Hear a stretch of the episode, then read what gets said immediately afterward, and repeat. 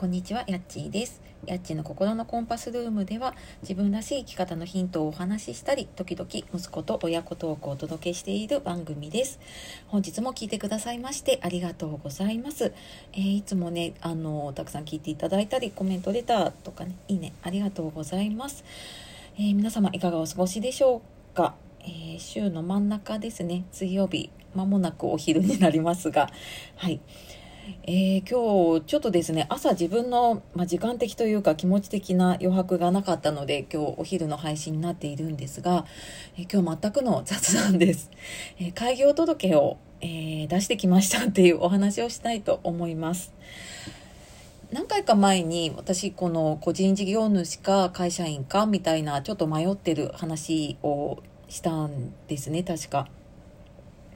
でまあ、かれこれこのずっと覚悟が決まらずに悩み続けて3年半くらいそういえば経つなって朝思い出しました。でまあなんかそんなのをね朝からぐるぐると考えていたんですけれどもね。でえっ、ー、と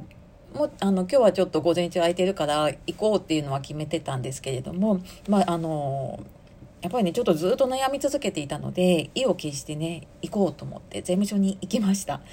で行くとなんか本当に3分ぐらいでこう役所の窓口の手続きみたいにね あっけなく受理をされました、まあ、のそれはそれでねあのよかったなと思ってるんですけれどもね。はい。でなんかねそれをそそ,、まあ、そんな経験をしてすっごい決意は必要なんだけどまあ本当にね手続き的には誰でもできることなんだなっていうのをすごく実感をしました。で思い出したのが前にねその私前々から悩んでいたのででもすでになんかその起業していたり独立している友達とかからは、いや、紙切れ1枚なんだから出しちゃいなよ、みたいなことを、まあ、何人かから言われたんですね。いや、なんかもうそんなに軽く言わないでよって、その時の私は思ってたんですけれども、いや、本当になんかそうだなっていうのを、ちょっと今日ね、あの、やっと納得しました、その言葉ね。はい。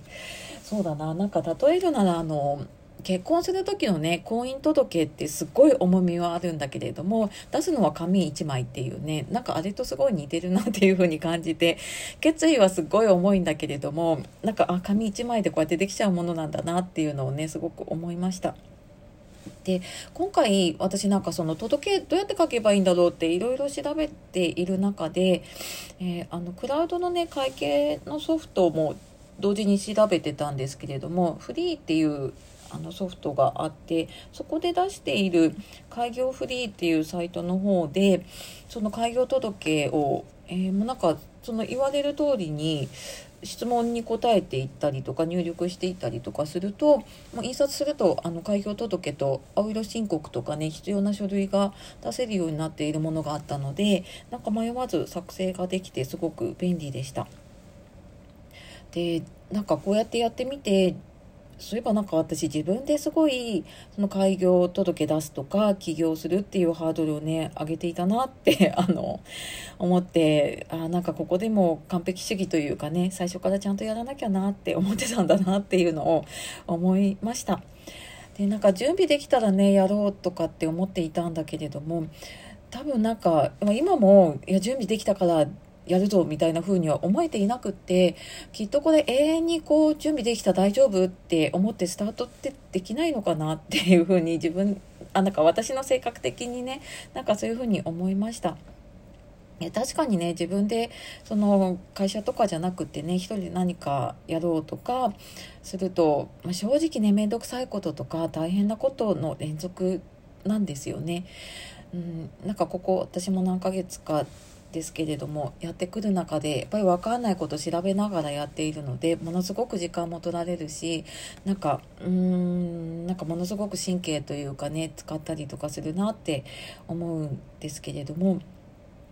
まあなんかそれでもね踏み切ったのって多分ね私の理想の何て言うのかな働き方っていうよりはもうライフスタイルってなんかその好きな時に好きな場所で仕事をしたいっていうものすごい勝手な理想があって。でなんかこれをね実現するのって多分会社員ではね難しいことなんだなっていうのは分かってはいて。でもなんかそこでずっと葛藤していたんだけれどもなんか吹っ切れたのはこの理想を手に入れるためにはやっぱ自分で責任を取るっていうこともね引き換えにというか、まあ、同時に背負わないとこできないことなんだなって、まあ、ちょっとある意味腹をくくったっていうのかな？なんかそういう感じで、はい、やっとなんかね覚悟が決まったなと思って。